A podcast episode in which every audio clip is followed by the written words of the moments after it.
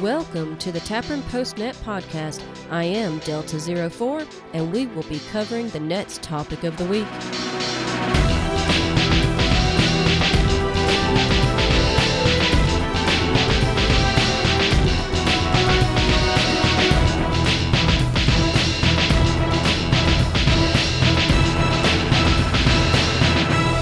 Welcome, y'all. I am Delta 04, located in the Redoubt of the South. This is TAPRN Postnet Podcast, episode 15 03. Every Sunday at 9 p.m. Eastern, TAPRN has an amateur radio HF net. The primary purpose for the net is to promote self reliance and preparedness in all aspects of modern life. The goal of the net is to share and disseminate information that can help everyone achieve individual independence and self reliance. During the net, we'll have a topic of the evening, so this podcast is a summary of the combined knowledge our check and share during the TAPRN Nets. If y'all have questions about TAPRN, feel free to go to the following website www.amrron.com. Phonetically, that's www.alpha Mike Romeo Romeo Oscar November.com. You can find TAPRN information, including the net schedule and frequency, at that site. All right, let's take a quick break, and then I'll provide y'all a net check-in report, and then we'll finally cover the January 18th TAPRN Net topic.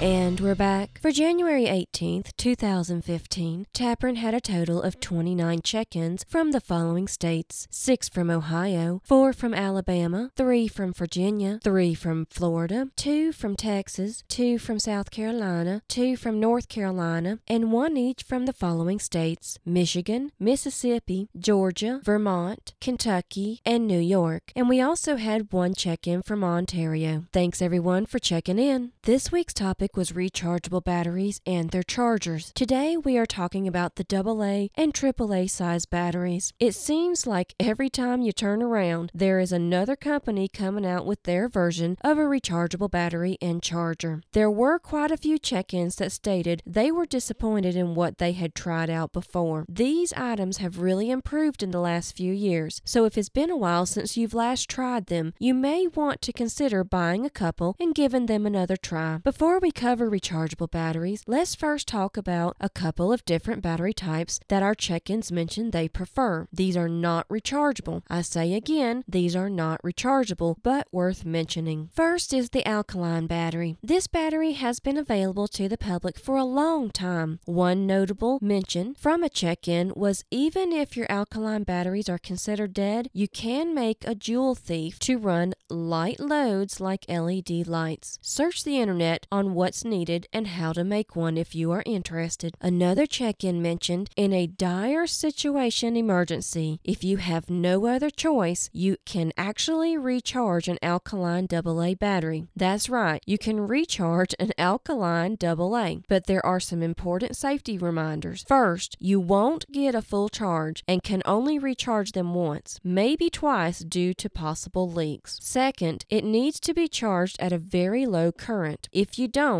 you run a big risk of fire or even possible explosions since alkalines are not built for recharging. But if you absolutely have no other choice, the check in said you can recharge them from a 12 volt source by putting a light bulb in series with the positive lead to the AA battery. The light bulb provides a setup that charges the AA battery at a low current, and it also serves as an indicator that the battery is charged. He said once the light bulb goes out, the battery is charged. But please remember, use this only if nothing else is available. With that said, alkalines are relatively cheap compared to other varieties, and even this type has improved over the years. But there are a couple of pitfalls when it comes to preparedness supplies. First of all, from a long term storage perspective, meaning you put it away and forget about it, it's not a great choice. But if you regularly rotate your battery supply, it's not a bad choice given it's pretty cheap. Second of all, alkalines quickly lose their capability as temperature gets close to freezing, and sometimes they won't even work at all below freezing. There is a better alternative, but they are more expensive. Again, this is not a rechargeable, but some check ins preferred these over rechargeables. It's the lithium battery. Don't get this confused with the lithium ion battery, which is rechargeable. The lithium battery works great in a very wide range of temperatures, anywhere from negative 40 degrees Fahrenheit to 140 degrees Fahrenheit. So if you live in an area that gets very cold or very hot, or store your batteries in a non climate controlled area, lithium batteries are an excellent choice. The first thing that comes to mind for me personally is a battery operated flashlight or emergency radio in your vehicle or a battery operated weather alert radio in your barn or shed so that you can be aware of incoming bad weather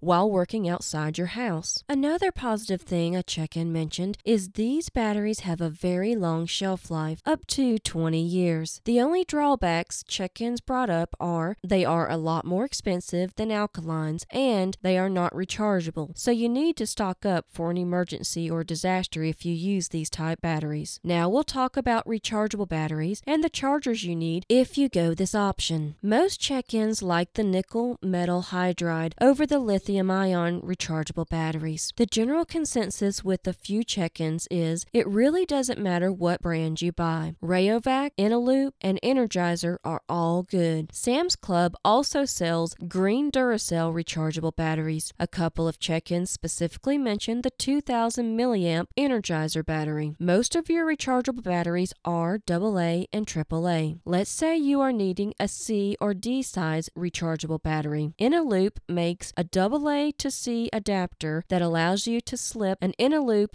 AA battery into a C size holder so you can use that in equipment that requires those size batteries. They also have a AA to D size adapter. Some important reminders brought up during the net are the higher the milliamp, the better. Also, make sure the brand shows somewhere on the packaging that the batteries are pre-charged and have a low self discharge. Otherwise, you are buying an item that is just not going to last that long. Also, pay attention on the packaging of how many rechargers a battery can handle. Despite what some folks may think, rechargeable batteries can only be recharged so many times. You may find a battery that has higher milliamps and longer shelf life, but a slightly lower number of times it can be recharged. The right combination of specification entirely depends on your preparation needs, but just be aware of those important factors when you are looking for rechargeable batteries. Now let's talk chargers. This is a little tricky. There are some cheaper chargers out there, but they are very limited in their features. For instance, they may have several slots, but require the batteries to be charged in pairs or even four at a time. Another issue with the cheaper chargers is they don't have a refresh option. The term might be worded slightly different between brands, but basically it's where the charger fully discharges the batteries and then fully charges it up. Companies say this helps the battery last longer. Be careful of the super fast chargers. While it may sound like a great feature, it's not good on your batteries. Remember, folks, when it comes to your rechargeable batteries, heat is a bad thing, and that's exactly what happens when you use a super fast charger. That is also true about the chargers for your handheld radios or HTs. For instance, the HT I have comes with a slow charger cable, but also has an optional fast charging cradle. If you can afford it, it may not be a bad alternative if every once in a while you need to quickly recharge it. But if you exclusively use it for recharging your HT, I can guarantee you that battery will have a shorter lifespan because of the high temps it goes through with the faster recharging. A few nice features that check-ins mentioned to look for in a charger are first, an LED light for each slot to indicate if each battery is bad, charging, or fully charged. Another great feature is a charger that can charge both AA and AAA batteries. Another nice feature is where the charger charges at max amps until it reaches full charge and then it starts trickle charging, so you don't have to worry about taking the batteries out after several hours of charging. A couple of specific models were mentioned by check ins that they personally like and use. One was the Titanium MD1600L Smart charger. You can get that at Amazon.com. It even has a USB port for charging your USB capable devices. Another one was an 8 slot charger from Radio Shack plus some Duracell batteries. Another good feature is a charger with a wall wart AC plug in or cigarette lighter adapter. Then, if you need to, when the grid goes down, you can cut off that wall wart and wire it up to an alternative DC power source to charge your batteries. Speaking of alternative power, we have talked about it before, but it's worth mentioning again. There are some solar power kits out there that have a battery charger with it, so you can recharge your batteries during the day. One solar power charger mentioned during this net was the XTG SLRBC by XTG Technology. Now keep in mind, this is a very small 7.5 watt solar panel, so it takes a very long time to recharge batteries, up to 24 hours for four batteries. But if you have the time, it is a very inexpensive option. No matter what type batteries you decide to have in your preps for a disaster situation, try to make sure you have at least one set of extra batteries needed for all of your required battery operated equipment, and if needed, also a charger. The last thing you need to be worried about during an emergency is trying to find batteries for a much needed electronic device. All right, y'all. That is all for this episode. A special thanks to those who checked into the net and provided us all the great information to share. God bless everyone. Until next week, this is Delta Zero Four Clear.